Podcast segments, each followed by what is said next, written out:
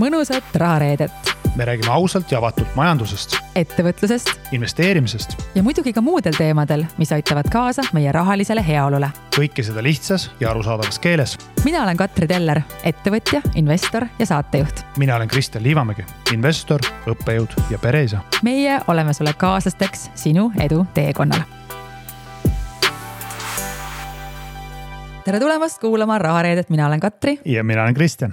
Kristjan, see on meie elukaare neljas episood juba, kus me räägime siis erinevatest elutsüklitest ja rahalisest vaatevinklist just nimelt. Nonii, ja me oleme jõudnud elukaares äh, sinna keskpaika, et äh, oleme lõpetanud koolid. võib-olla lähme veel kunagi õppima, aga noh, ütleme oluline osa haridusteest on läbi. töökoht on olemas või mingisugune karjäärivalik on tehtud, lisaks on ka suhe tekkinud. aga nüüd ongi nii, et äh, need inimesed siis elavad ühe katuse all, võib-olla on ka abiellunud ja perre tekivad lapsed ja lapsed tähendavad alati täiesti uut olukorda, see tähendab seda, et äh, tööalaselt, siis kui mõlemad pooled enne tegid tööd, siis äh, üks või mõlemad pooled teevad vähem tööd, sest et lapsega on vaja ka tööd teha. samuti ka rahaliselt, et see olulisel määral raputab meid ka finantsiliselt igal juhul, äh, sest reaalsus, mis siis äh, nüüd toimub, on see, et kulud lähevad kõrgemaks. noh, erinevate uuringute kohaselt olenevalt siis, kuidas perekonnad ütleme, milliseid asju nad siis ostavad ja tarbivad, suurusjärgus siis viisteist kuni kakskümmend protsenti perekonna kulud suurenevad. aga teise poole pealt, mis siis saab, on tegelikult see, et oma aega, paarisuhte aega jääb vähemaks ja tegelikult aega karjäärile pühendumiseks jääb vähemaks. ehk siis ma ütleks, nüüd on noh, ideaalis muidugi võiks need prioriteedid olla ennem seatud, aga see on see viimane hetk, eh, kus siis läbi mõelda, et mis on perekonna prioriteedid kuidas lahendatakse see olukord, et kes lapsega kodus on, kui kaua ta kodus on ja noh, ma ütleks, et see on nüüd see hetk, kus ei tasu aasta, aastat oodata, et öelda, et nüüd võiks selle pere rahavoogude dünaamika ka üle vaadata, vaid ma arvan, et see on see sündmus, et nüüd tuleks siis kohe läbi arutada. et kuidas hakkab kulude jaotus olema. kuidas on see õiglane kõigi osapoolte vaatenurgast lähtuvalt ja, ja mis siis nüüd toimuma hakkab? Ma isiklikult ütleks, et äh, laste sünd on kõige rohkem elu muutev sündmus üldse.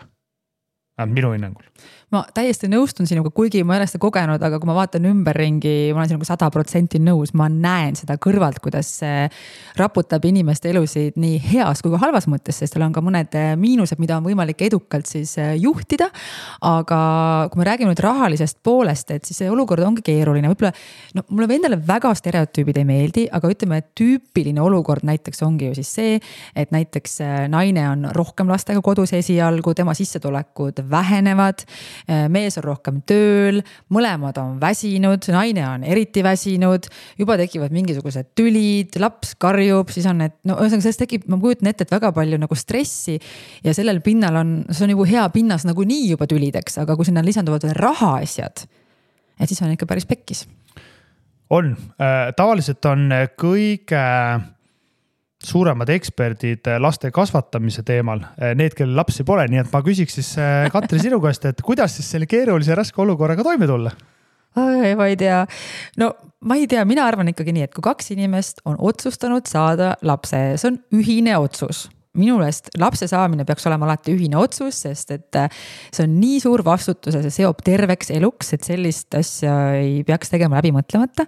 siis tegelikult võiks ka ära otsustada, kuidas seda olukorda manageerida ideaalis jälle ma räägin täiesti ainult iseenda eest praegu, et igaüks teeb enda moodi, aga näiteks, et äh, kui minu jaoks siiamaani on lapse saamiseks ainult üks õige põhjus ja minu jaoks on see üks õige põhjus see, et ma tahan last kasvatada ja see on päriselt minu jaoks ainus õige põhjus, sest minu jaoks on valed põhjused, et ma ei tea, mingi pensionisammas või kes mind vaatama tuleb, kui jõulud on või noh, minu meelest need on nagu egoistlikud ja valed põhjused et äh, ja kui ma tahan last päriselt kasvatada, siis selle jaoks tuleb aega võtta. ja kui ma pühendun laps kasvatamisele, siis on selge, et ma ei jõua võib-olla tegeleda kõikide nende teiste asjadega. ideaalis kasvatavad laps, last ikkagi mõlemad vanemad, aga selge on see, et esialgu, kui laps on päris pisikene, selline pool aastat, aasta-kaks, et siis on ikkagi see ema roll ju ilmselt äh, suurem. Õnneks sa siiamaani veel noogutad, ma ootan juba seda, kus, kus sa vaatad mulle otsa sihukese näoga, et Katri, sa, sa pole õrna aimugi, millest sa räägid. ma räägin sulle, mis ma mõtlen ja siis saad kõik ümber lükata. ja siis ma mõtlen, et selles olukorras oleks küll nagu hea kuidagi teada, et äh, tegelikult lapse kasvatamine on nii suur töö, et see näiteks mulle isegi tundub, et sellega võrreldes isegi see kontoris töö tegemine tundub lausa puhkusena ja kui sealt veel raha ka nagu juurde tuleb, et siis tegelikult ei saa öelda, et üks pool käib tööl ja teine on kodus, mulle tundub, see teine, kes kodus on, teeb palju rohkem tööd Nonii okay. kus me alustame algusest ei muidugi eh, ja, eh, kõik lapsed on erinevad, nii nagu kõik paarisuhted on erinevad ja, ja, ja siinkohal siis eh, mina saan rääkida ainult, kuidas öelda, ühe isa lugu targa isa lugu siiski. vot, vot see on ka väga hinnanguline ma annan sulle sellise hinnangu, et sa oled ikkagi tark isa. noh, mine tea, seda saab, seda saab alles paarikümne aasta pärast äkki öelda. seda küll aga äh, ma arvangi, et tegelikult äh, kui nagu üritada üldistada kogu seda teemat, siis, äh, siis ikkagi lapsed on väga erinevad ja, ja, ja siin ei ole nagu sihukest jällegi kuldset teed, et tee nii, siis sa saad nii või tee naa, siis sa saad sellise tulemuse. ma ütlen, et ainuke üks asi, mis on kindel laste saamise puhul või laste äh, perre tulemisega on, on see, et elu muutub kardinaalselt ja see kõik, mida sa arvad, mis hakkab juhtuma, on hoopis teistmoodi ja sa tegelikult ei saa mitte kuidagi selleks äh, lõpuni valmis olla. jah, saab teha tegevusi, mis aitavad seda. noh, ma ütleks, et väga hea oleks, äh, noh, see on jälle ideaalmaailm, sest noh, vot sa kirjeldasid ka ideaalmaailma, et äh, noh, on ka olukordi, kus see laps võib-olla ei ole nii väga oodatud või see on noh, ütleme siis ei ole planeeritud. noh, aga, aga ma arvan, et on ikkagi võimalik nii-öelda mingeid universaalseid põhimõtteid rakendades olla selleks rohkem valmis. noh, ma arvan, esimene põhi, oluline põhimõte ongi siis see, et läbi arutada enne lapse sündi, mis on see kulude struktuur või kuidas hakatakse siis neid täiendavaid kulusid katma Eh, kes siis selle lapsega kodus on, kui kaua ta kodus on, kas seda kuidagi roteeritakse? noh, Eestis on tegelikult üks maailma parimaid vanemapuhkuse süsteeme, mis võimaldab mõlemale osapoolele tegelikult ka nagu paindlikumalt eh, eh, kodus olla. Kui kaua soovitakse kodus olla, noh, poolteist aastat võib-olla tiksub küll rahavoog, aga kas äkki soovitakse veel kauem olla selleks, et pakkuda lapsele veel rohkem nii-öelda seda, mida ta vajab? aga seda vaata kunagi vist ei tea ette, et lapsed, nagu sa ütlesid, on nii erinevad et see on lihtsalt võimatu ju ette ennustada ja ka kui sa oled uus ema, ehk sul ei ole eelnevat kogemust ja isegi kui sul on, sa ei tea, milline see järgmine laps on. et näiteks, kui sa mõtled, oi, mina lähen kindlasti kuue kuu pärast tööle ja ma tean mitut sellist ema, kes on need, kes ma lähen kindlasti kohe tööle, on niimoodi, et on kolm aastat kodus, sest et nad armastavad oma lapsega tegelemist ja nad ei taha sellest ilma jääda. samas on neid, kes ütlevad, ei, mina küll ei lähe ja ma olen nagu aasta ema ja ma annan kolm aastat rinda ja tegelikult on hopsi sealt öelda, aga et inimesed on nii erinevad. et, et mõtlengi, kuidas sa valmistud selleks ette, et kas see tähendab siis seda, et sa hakkad oma partneriga tegema mingi versioon A, versioon B, plaan C või et, et kuidas sa valmistud selleks ette, et kas peale selle, et sa võid teha mingisuguse Exceli tabeli, kus on kõik kulud, et a la palju maksab käru ja palju maksavad pampersid. et noh, sa võid mingi sellise asja teha, aga ma just mõtlen, et kuidas sa saad kokku leppida enne lapse sündi, mis hakkab pärast juhtuma, kui tegelikult sa ei tea see, mis toimub äh, paarisuhtega minu hinnangul seda ei olegi võimalik mitte kuidagi ennem kokku leppida ja see, see võib-olla ongi hoopis teine teema ja ma isegi, kuna ma ei ole ka paarisuhte ekspert, siis ma hea meelega sellel teemal võib-olla väga süvitsi sõna ei võtaks. aga nii palju ma võin küll öelda, et raha, mis on üks suurimaid stressiallikaid erinevate uuringute põhjal, nii paarisuhtes kui ka peresuhetes, kus on lapsed, siis vot selles osas on võimalik küll enne lapse sündi paika loksutada see, ehk siis planeerida ennem, et millised saavad need kulud olema, teha need kulud võib-olla enne ära, mitte see, et laps sünnib ja nüüd me hakkame vankrit ostma, vaid osta need suuremad, olulisemad asjad ära.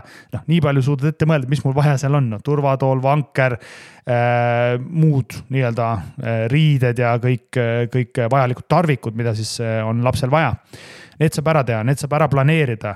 Äh, lisaks saab ka, kui sa tead, et su elukorraldus muutub, näiteks sul on vaja suuremat eluaset siis noh, see tuleb ennem ära teha. Äh, minu hinnangul aga kas see on põhimõtteliselt, kui me rääkisime enne siin äh, sellest kokkukolimisest ja sellest, et kuidas nagu siis, kes maksab nii-öelda, et kas siis on nagu mees maksab, naine maksab, maksavad pooleks või proportsionaalselt. et siis tegelikult enne, kui laps sünnib, on ju kõik ju mingis mõttes ju sarnane või noh, ütleme, et nad ei pea olema, aga.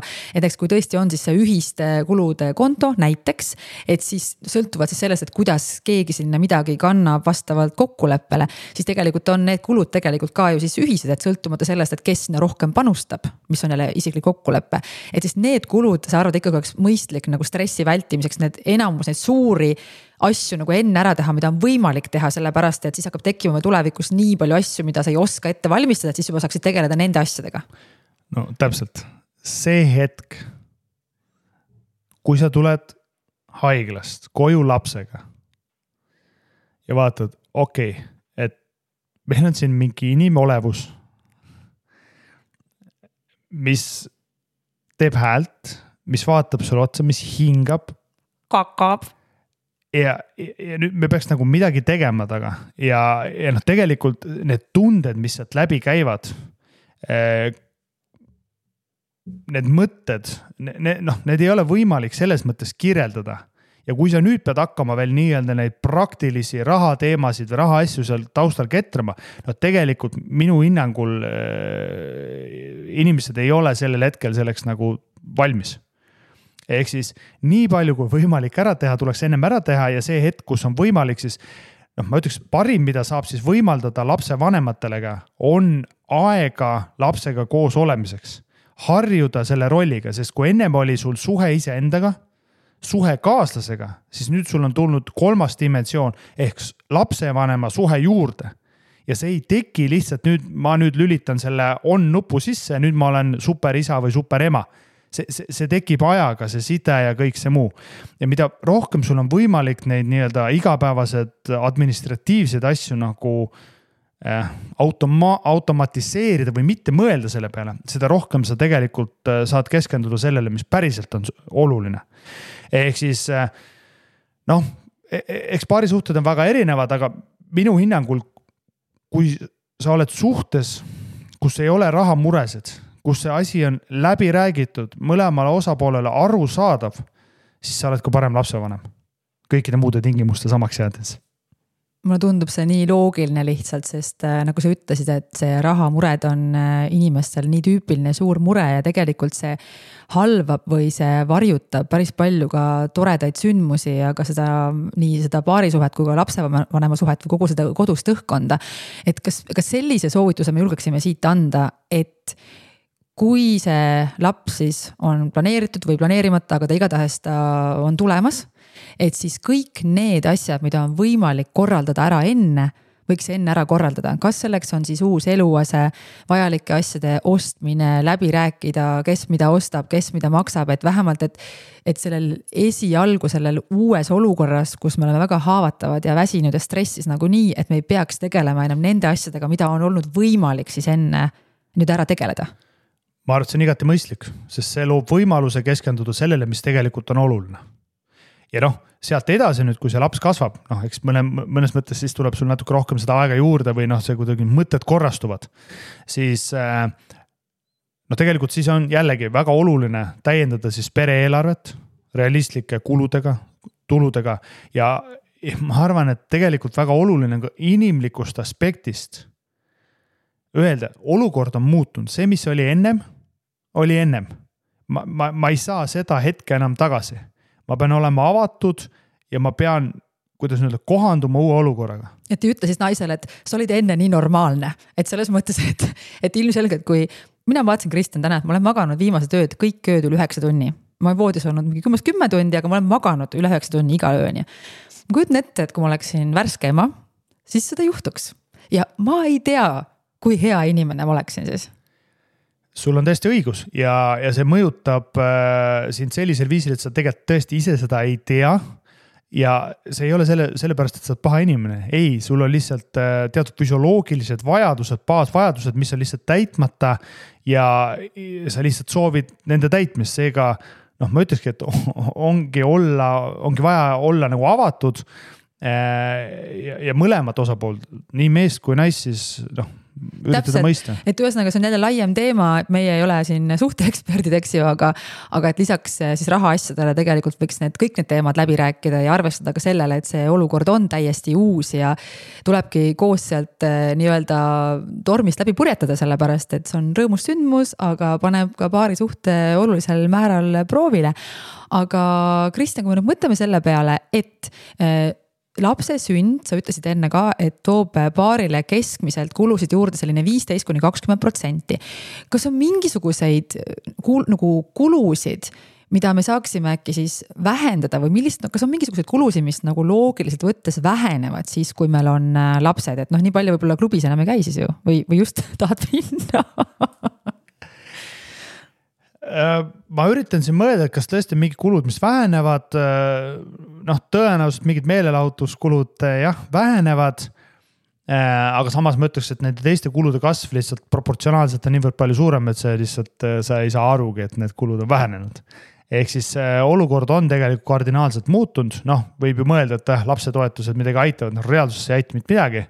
noh, olulisel määral siis ma ütleks aga jah, ehk tegelikult ma ütleks niimoodi, et nüüd on see peresituatsioon midagi teistsugust, nüüd on peres kolm liiget ja nüüd on vaja see nagu läbi mõtestada ka selles valguses. ehk siis olukord on muutunud, on vaja kohanduda ja teha nii-öelda uued, uus pere-eelarve uute tulude, uute kuludega ja, ja hakata sealt uuesti otsast pihta.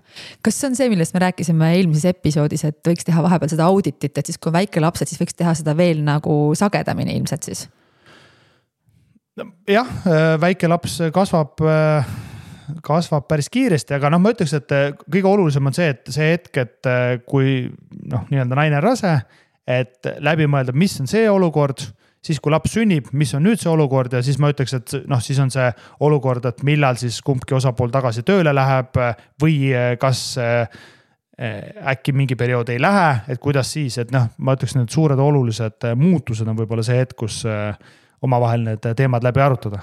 huvitav on see, et äh, kui ma elasin äh, vahepeal Stockholmis siis, äh, kuna ma olin kodukontoris seal, siis ma päeval tavaliselt üsna tihti, mul oli vaba aega, ma jalutasin linnas ringi ja kõige rohkem, üldse mul sihuke tunne, kui ma vaatasin inimesi või ma ei tea, äkki ma nägin just selliseid inimesi. seal oli lihtsalt nii palju kärudega mehi ma ei näinud kärudega naisi, ma nägin ainult kärudega mehi, reaalselt, ma ei tee nalja. no ma räägin nüüd praegu mingi, issand, ma ei teagi, seitse aastat tagasi äkki või lihtsalt kõik, kes kärutasid ringi, siis keset päeva, siis tööpäeva ajal olid mehed. ja kui ma mõtlen tagasi siis äh, sellele ettevõttele, kellega ma tegin koostööd, siis äh, mul olid, äh, ma vastutasin siis selle regiooni eest ja mul oli siis koostööpartner oli siis Rootsi firma, kus mul olid tootejuhid ja kõik minu tootejuhid olid mehed.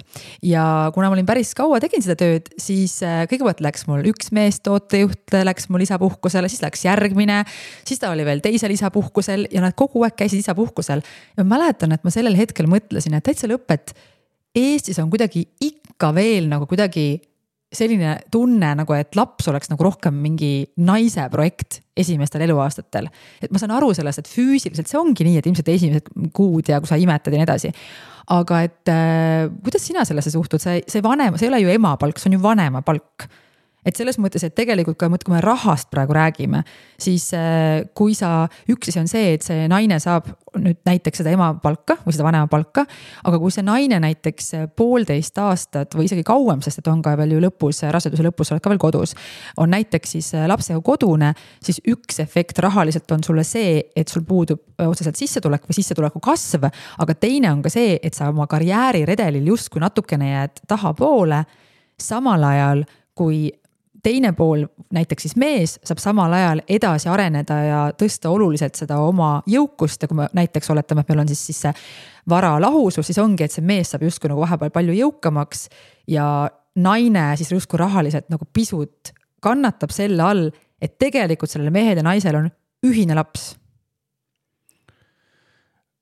jah, ma olen nõus, et see on, see ongi väga nagu mitmetahuline teema ja, ja see ongi nagu noh, tegelikult väga keeruline ka neid universaalseid soovitusi anda. aga minu hinnangul me jõuame taaskord sinna punkti, et siis ongi vaja nagu läbi arutada see, et mida soovitakse, mis on see prioriteet, mis on see eesmärk. et äh, kuidas siis, kuidas siis soovitakse nagu noh, nii-öelda siis jaotada seda aega äh,, rahavoogu, tulusid ja, ja kõik muud, et mine, noh, see võib-olla nüüd, ma ei julge väga provotseerida sellel teemal, aga ma ütleks, et noh, tegelikult kõik on võimalik eh, just selles kontekstis, et läbi arutada, noh, ma toon hea näite. sa rääkisid isadest, kellele meeldib eh, lapsega jalutada vankris, ma ütlen. minule meeldis ka väga ja ma tegin seda sellepärast, et minu meelest see oli win-win-win. miks? Eh, esiteks selle, sellepärast, et sul oli võimalik noh, kuidas öelda, okei okay,, laps äh, enamuse aja sellest magas, aga sul oli võimalik nii-öelda lapsega siis äh, koos olla värskes õhus. Äh, teine asi, sa said samal ajal kuulata siis kas mingit podcast'i. rahareede, rahareede. näiteks Rahareedet kuigi sellel ajal veel Rahareedet ei olnud arusaadavatel põhjustel ja kolmas win oli see, et ma arvan, et kõige olulisem win oli see, et sa andsid aega oma kaaslasele, et ta saab nii-öelda natuke teha oma asju. Äh, ta saab tunda ennast natuke inimesena, vahet ei ole, kas ta, ma ei tea, magab, loeb raamatut. lihtsalt korra mõtleb inimese mõtteid. Äh, ja ma arvan, et see on nagu väga-väga-väga oluline see on nii hea näide, sest see näitab tegelikult seda, et kui sul on äh, tark elukaaslane või abikaasa, kes tegelikult saab aru sellest, et tegelikult see on, kõik on ühise eesmärgi nimel, see laps on alati ühine, see ei mm. ole ühe inimese laps, laps tehakse ikkagi kahekesi. selleks on ikkagi kahte osapoolt tarvis. ja kui see laps selliselt tehakse, noh, tegelikult okei okay,, tänapäeval ei ole isegi otseselt noh, siin on juba teemad, mis lähevad Rahareede podcast'ist nagu välja, aga kui me oletame nüüd, et tegemist on siis paarisuhtega, kus see laps on siis selliselt kokkuleppel siis tehtud ja siis ka mõlemad pooled on olemas, nii ema kui isa ja see, kui mees võtab siis seda koormat õiglaselt natukene vähemaks, siis see tegelikult töötab kõigi kasuks. nii lapse kasuks, sellepärast et lapsel on vanemad, kes on rohkem rahul, rohkem õnnelikud. Nad jaksavad temaga rohkem tegeleda, neil on parem energia kodus. lapsed võib-olla sõnadest aru ei saa, aga sellest mina usun, ma loodan, et see liiga esoks ära ei lähe, aga ma usun seda, et seda energiat tunnetavad ka väikesed lapsed kodus ära, et mis, et mis on see energia seda tunnetavad lapsed kindlasti ära, milline on lapsevanemate tunne, emotsioon, suhtumine ja noh, ma ütleks, et nii, nii suhe nendele iseendaga kui ka paarisuhe, et see, selleks, selle kohta on väga palju uuringuid tehtud ja see on noh, see on ütleme siis niimoodi teaduslikult tõestatud. ja, ja mõnes mõttes ma ütleks, et ma arvan, et see, see, et laps saab mõlema äh, vanemaga koos olla, see, see tegelikult loob ka aluse, äh, millisel viisil siis laps nagu üles kasvab ja kuidas tema näeb ja tunnetab seda maailma. ehk ma ütleks ka niimoodi, et nii lihtne on öelda, et ei, ma ei saa, ei, ma ei oska, ei, ma ei taha.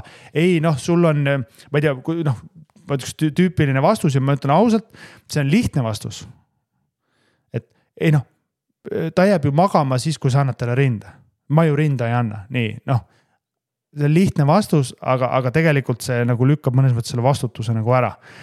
et ähm, noh, minu hinnangul ongi tegelikult mõlemal osapoolel on, on vaja, on vaja seda nagu oma aega või õigemini, et on vaja läbi arutada, et mis on see soov, mis on see vajadus ja tegelikult tark vanem, emb-kumb, naine või mees, näeb ja tunnetab ära, kui teisele osapoolele läheb väga raskeks. see, see, ma arvan, et see on see hetk, kus tegelikult on vaja sekkuda, julgelt vaja sekkuda, öelda, et ma näen, et sul on väga raske nii emotsionaalselt kui füüsiliselt. Eh, mida sa soovid? mida sul on vaja kõige rohkem? tavaliselt see on uni.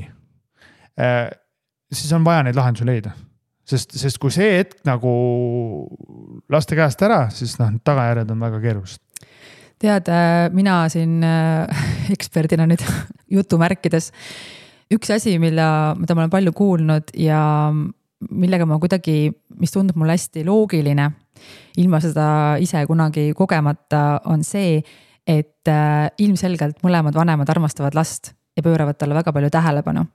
aga vahel unustatakse sellel üksteist ära sellepärast et äh, laps on väike ja ta on väeti ja sa tahad temaga tegeleda. ja mõlemad vanemad annavad armastust sellele lapsele, aga võib-olla ka sellises kontekstis proovida panna esikohale see partner. Ma tean, et see on väga keeruline, mul on hea rääkida, mul pole lapsi, eks ju, aga kui vanemad armastavad üksteist ja hoiavad üksteist, see laps on ju nagunii armastatud et selles mõttes, et kui, kui üksteist jäetakse tähelepanuta ja üksteise vajadustega ei arvetada, siis tegelikult on ju see suhe nagu ääretult haavatav, me räägime siin järgmisel nädalal ka lahutustest muide.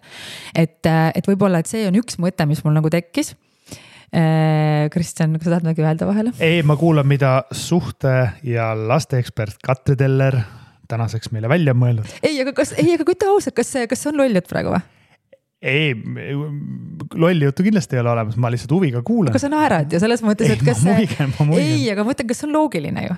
või see on nagu ütleme, mul on hea rääkida, et see on jälle see teema, et okei okay,, et teoorias on hea jutt, aga praktikas on võimatu, see on see point jälle, eks ma arvan, et see on noh, puhas õpiku näide, eks ju, mida kõik õpikud kirjutavad, aga mida päriselus on äh, nagu päris keeruline mm. alati teha. aga siis võiks ikkagi ju nagu natuke proovida muidugi. eks, aga sellega oled nõus muidu või? ei, nõus olen ma kindlasti, lihtsalt äh, noh, see on umbes, noh, see on natuke meelevaldne näide nüüd kontekstist välja rebides, aga see on umbes sama, et noh, et.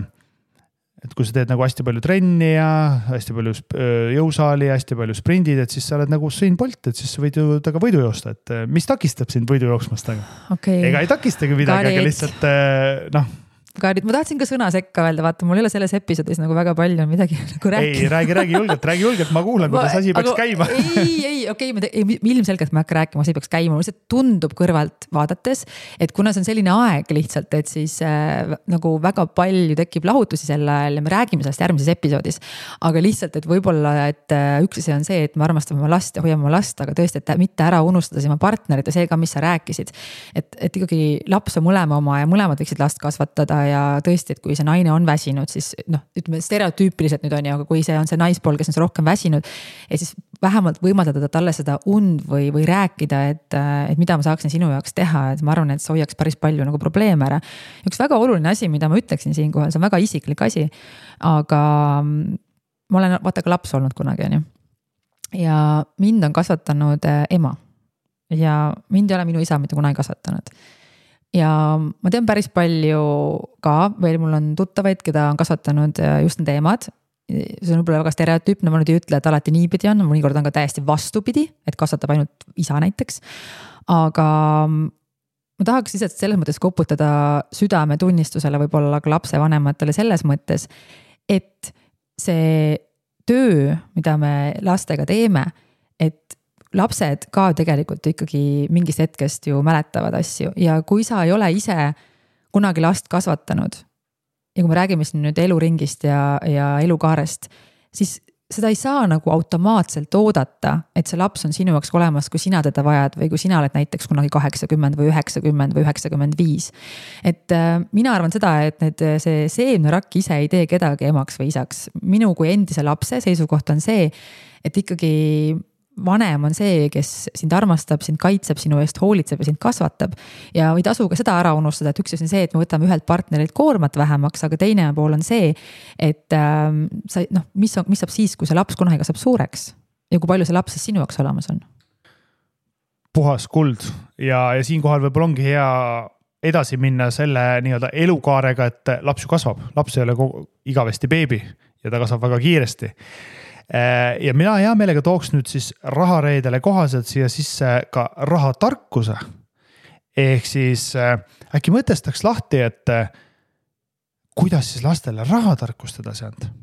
ka ju oluline, oluline osa elust, oluline osa teadmistest, mida koolides üha rohkem jah, õpetatakse, aga minu hinnangul veel selgelt väga puudulikult.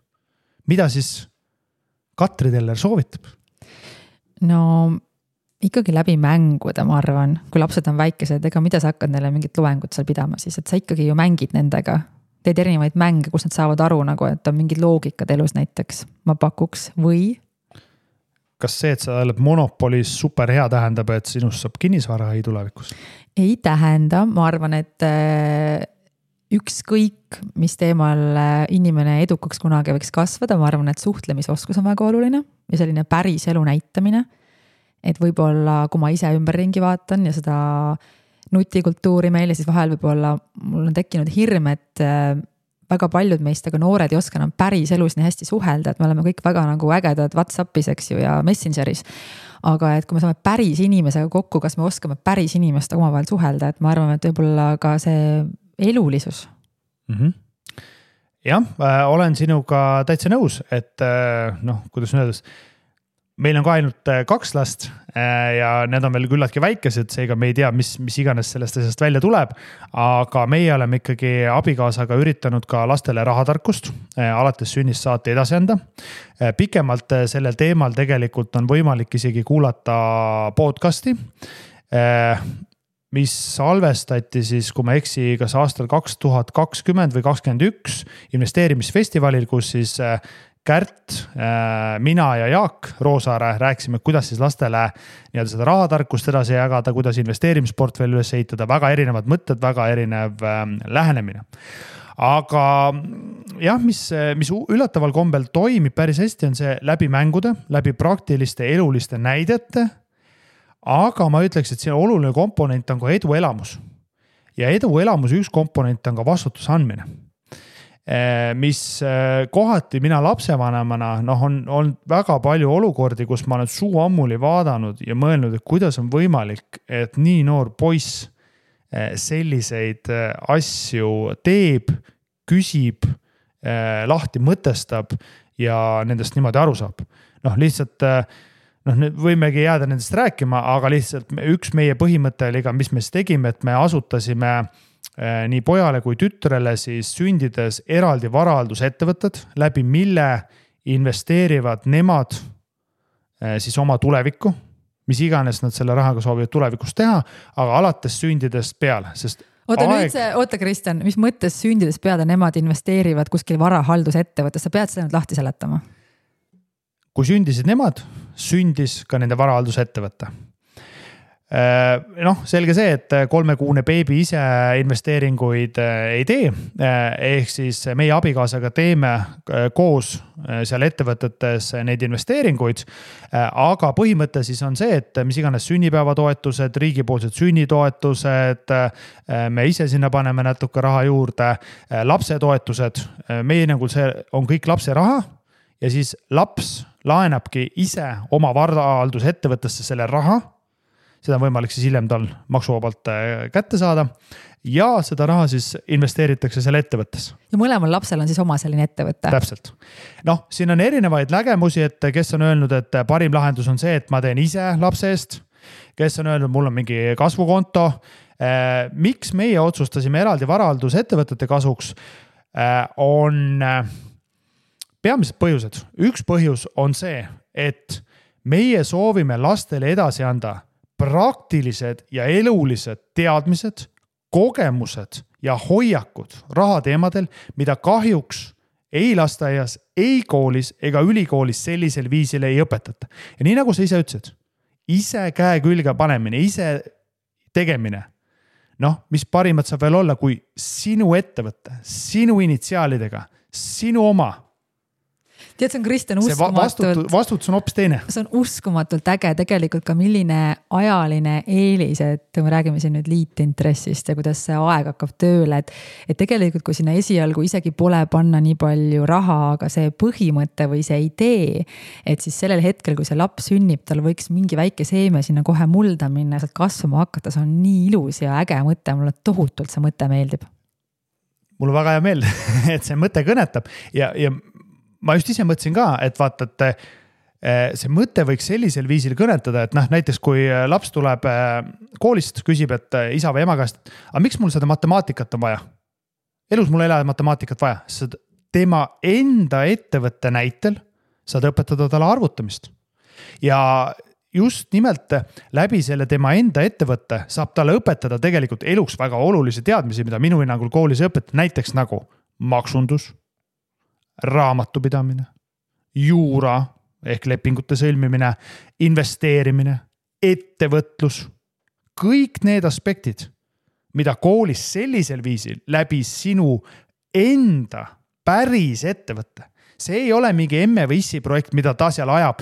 et oh, minu emme teeb minu eest mingid aktsiatingimused, ei tee. see on sinu ettevõte, sinu vastutus, sina ise tead ja sellel on reaalne tagajärg. millal äh, lapsed hakkavad ise selle ettevõttega otseselt tegelema, kas kohe, kui nad saavad kaheksateist või kui nad lõpetavad ülikooli või see on veel nagu selline otsustamise küsimus hiljem? alguses ma mõtlesin, et äh, eks vaatab, kuidas aeg läheb, noh, ma ütleks niimoodi, et tänasel hetkel me oleme jõudnud olukorda, kus äh, ükskord lasteaiast koju sõites poeg teatas, et tema sooviks osta poeaktsiaid. Ja meil toimus viieaastase lapsega vestlus äh, poeaktsiate teema ostmisel.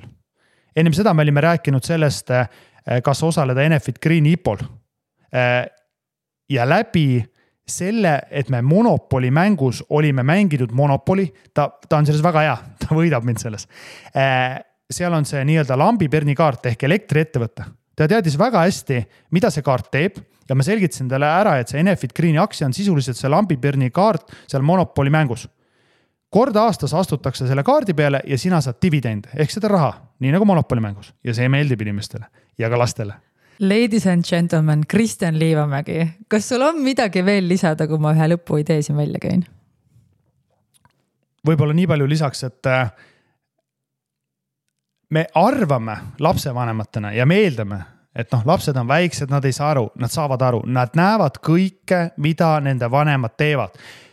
oma hoiakud, mõtteviisi, suhtumise ja ka hirmud rahasse saavad nad oma perekonnast seega, kui vanemad ees räägivad rahast vabalt, ilma hirmudeta, nii nagu see on normaalne osa, nagu hambapesu, söögi tegemine või äh, lasteaia koolitööde tegemine või, või kooli koolitööde tegemine, siis täpselt sellise suhtumise võtavad lapsed ka üle.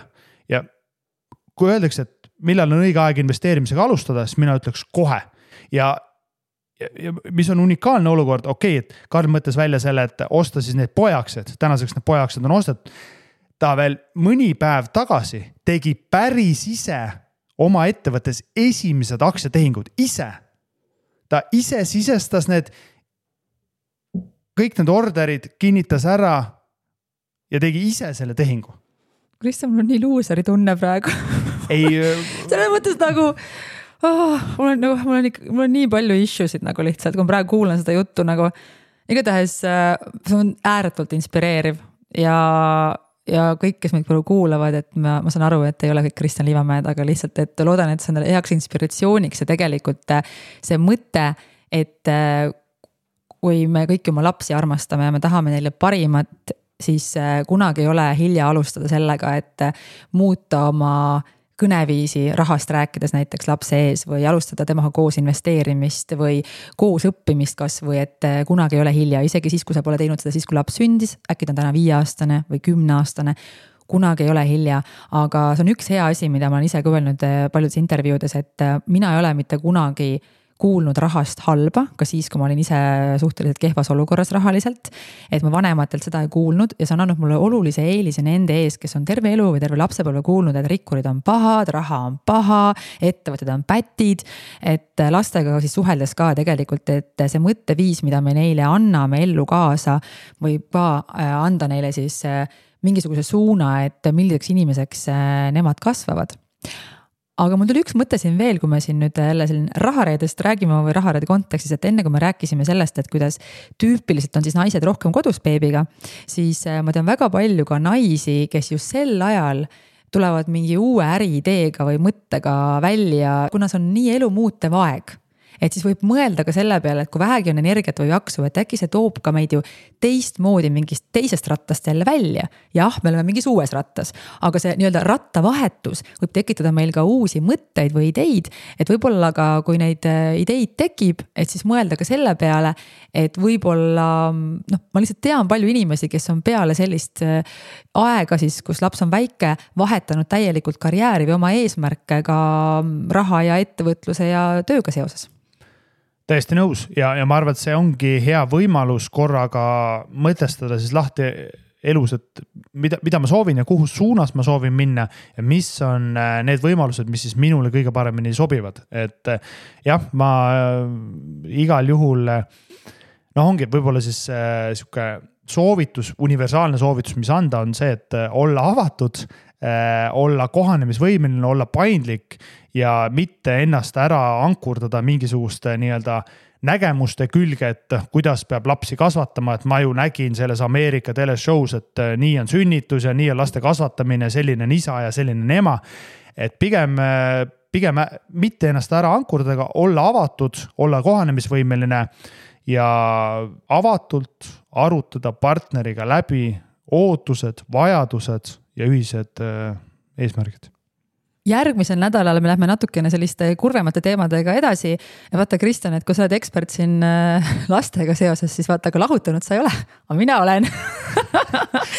Et siis järgmises episoodis äh, räägime lahku kolimisest ja lahutamisest ja tulevad siis, ma saan aru, lahutuseksperdilt Katri Tellerilt äh, kõige paremad nipid ja trikid, kuidas seda siis edukalt teha või? no kas sa ei tea siis, et äh, ma tegelikult sellepärast olen miljonär, et ma kõik oma eksmehed paljaks nöörinud või? et ikka niimoodi must lesk no nii läheb väga huvitavaks okei, okei, ühesõnaga järgmises episoodis räägime siis tõesti lahku kolimisest, äh, lahutamisest ja siis sealt paneme veel ka edasi, aga ma loodan, et tänane episood meeldis, jagage meiega ikka oma mõtteid ja meie soovime teile kaunist nädalavahetust ja järgmise rahareedeni. tšau, tšau. tšau, tšau.